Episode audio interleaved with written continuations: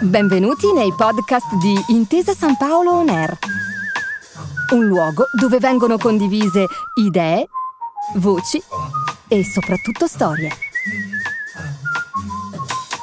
Buon ascolto.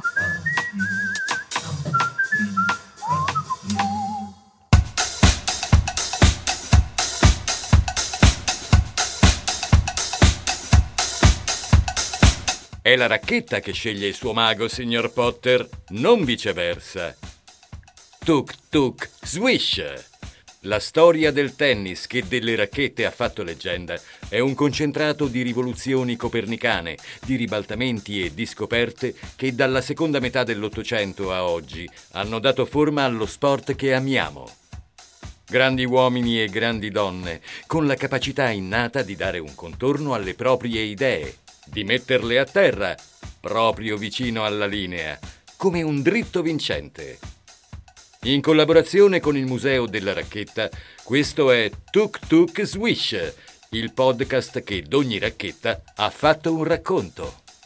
E noi, dopo aver esplorato in lungo e in largo la storia del tennis attraverso le sue regine di legno e di metallo, ci dedichiamo ora ad una selezione speciale per un tuffo dentro le finali ATP, il torneo che dal 1970 chiude la stagione agonistica. Per celebrare l'appuntamento 2022, ospitato al Pala Alpi Tour di Torino, racconteremo otto campioni che ne sono stati protagonisti in passato, uno al giorno, senza dimenticarci mai, ovviamente, anche delle loro racchette. Ecco Tuk Tuk Swish. E questo è il magnifico irascibile John McEnroe.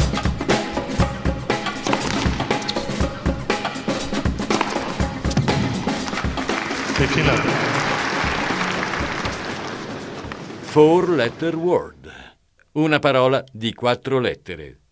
Per aver proferito una parola di quattro lettere che è tanto facile immaginare quanto è inadeguato pensare di ripetere, John McEnroe venne clamorosamente espulso dagli Australian Open del 1990. E forse basterebbe questo inciso narrativo per dirci chi è stato. John, The Genius, che vicino al genio ci ha sempre messo la sregolatezza, facendone un punto di forza tanto del giocatore quanto del brand. Un brand che poi, a carriera finita, ha saputo costruire intorno a quella nomea, derubricandola a canaglieria goliardica e portando dal suo lato della narrativa anche i tanti detrattori che aveva accumulato nel corso dei decenni spesi in campo. Nato per i casi della vita nella Germania dell'Ovest, dove suo papà, che di mestiere faceva il militare, si trovava per lavoro, sarebbe poi cresciuto a New York, diventandone un simbolo e anche una metafora, espressivo ed esagerato come il suo tennis.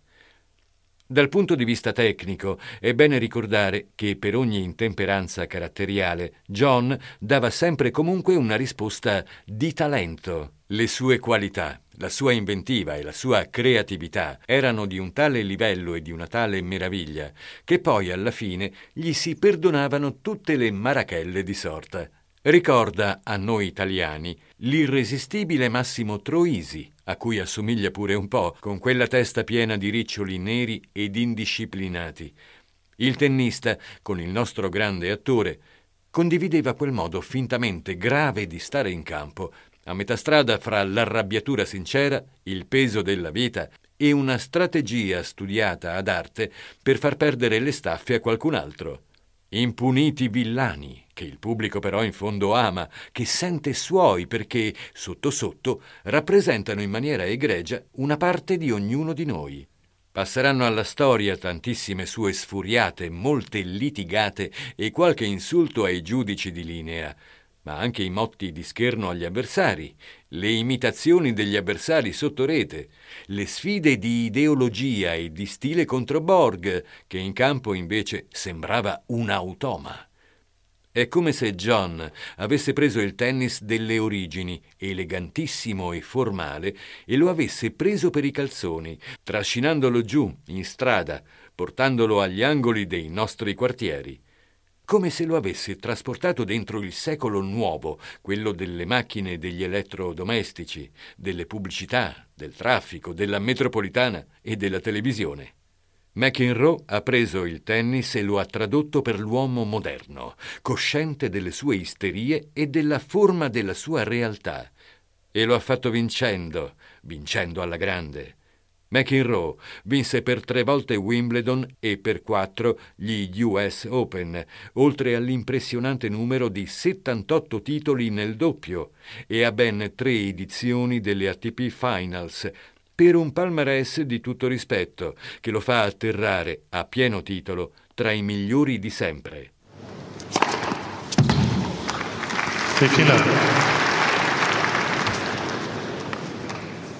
Il rapporto tra McEnroe e le ATP Finals è unico, come è sempre lecito aspettarsi quando di mezzo ci sono il suo nome ed il suo carattere. Vinse tre edizioni, tutte al Madison Square Garden, nel cuore della città che non solo lo aveva visto crescere, ma che sembrava essere costruita a sua immagine e somiglianza. Nel 1978 sconfisse in finale il connazionale Arthur Ashe, poi iniziò una sorta di faida sportiva di altissimo livello contro il ceco Ivan Lendl, che sfidò in finale al Masters Grand Prix per tre anni di fila dal 1982 al 1984. Il primo incontro andò a Lendl, incoronato così primo inter pares nel 1982, mentre i successivi due finirono tra le mani di McEnroe, che diventò così il campione delle finals sia nel 1983 che nel 1984.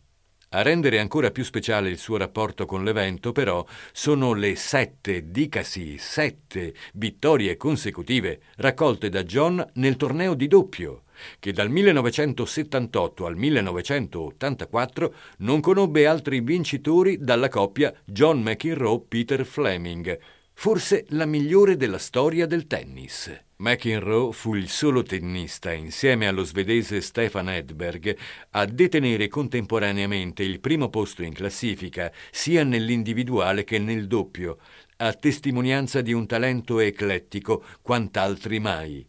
Talento che spesso batté contro un carattere fumantino e talmente scaramantico da inimicarsi all'occorrenza persino le proprie racchette. Quando ancora si usava il legno, il suo sponsor tecnico, la Dunlop, realizzò una racchetta speciale, la Max Ply McEnroe, che però non fece breccia nel cuore del campione, perché rea, secondo lui, di non farlo vincere più.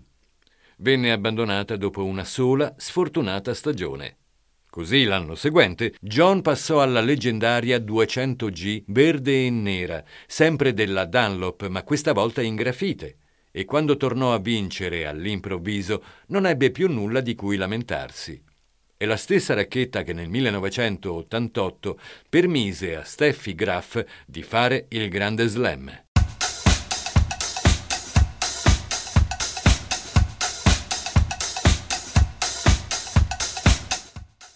Impossibile non amare John McEnroe, forse proprio perché esagerato, fumantino, impunito, in una parola newyorkese, ma dietro c'è molto di più di un talento indisciplinato, perché se non fosse stato nulla più di questo, non avrebbe potuto diventare il miglior giocatore di doppio di sempre. Dietro c'era l'essere avanti anni luce nella comprensione del gioco, nell'inventiva e nella capacità di piegare la psicologia a proprio vantaggio. C'era la voglia di un campione senza pari di essere sempre primo, sempre davanti, sempre migliore. E poco male se alle domande su come si dividessero i compiti nella coppia, John rispondesse Io sono la mente e il braccio contemporaneamente. Perché tanto il buon Peter Fleming, con cui vinse sette ATP Finals di fila, col sorriso buono di chi gli voleva bene, rispondeva sempre la miglior coppia al mondo, John e chiunque altro sul pianeta.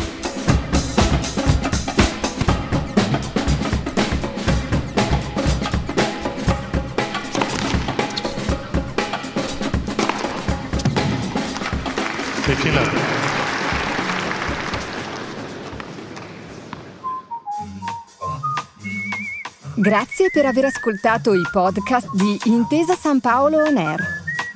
Al prossimo episodio.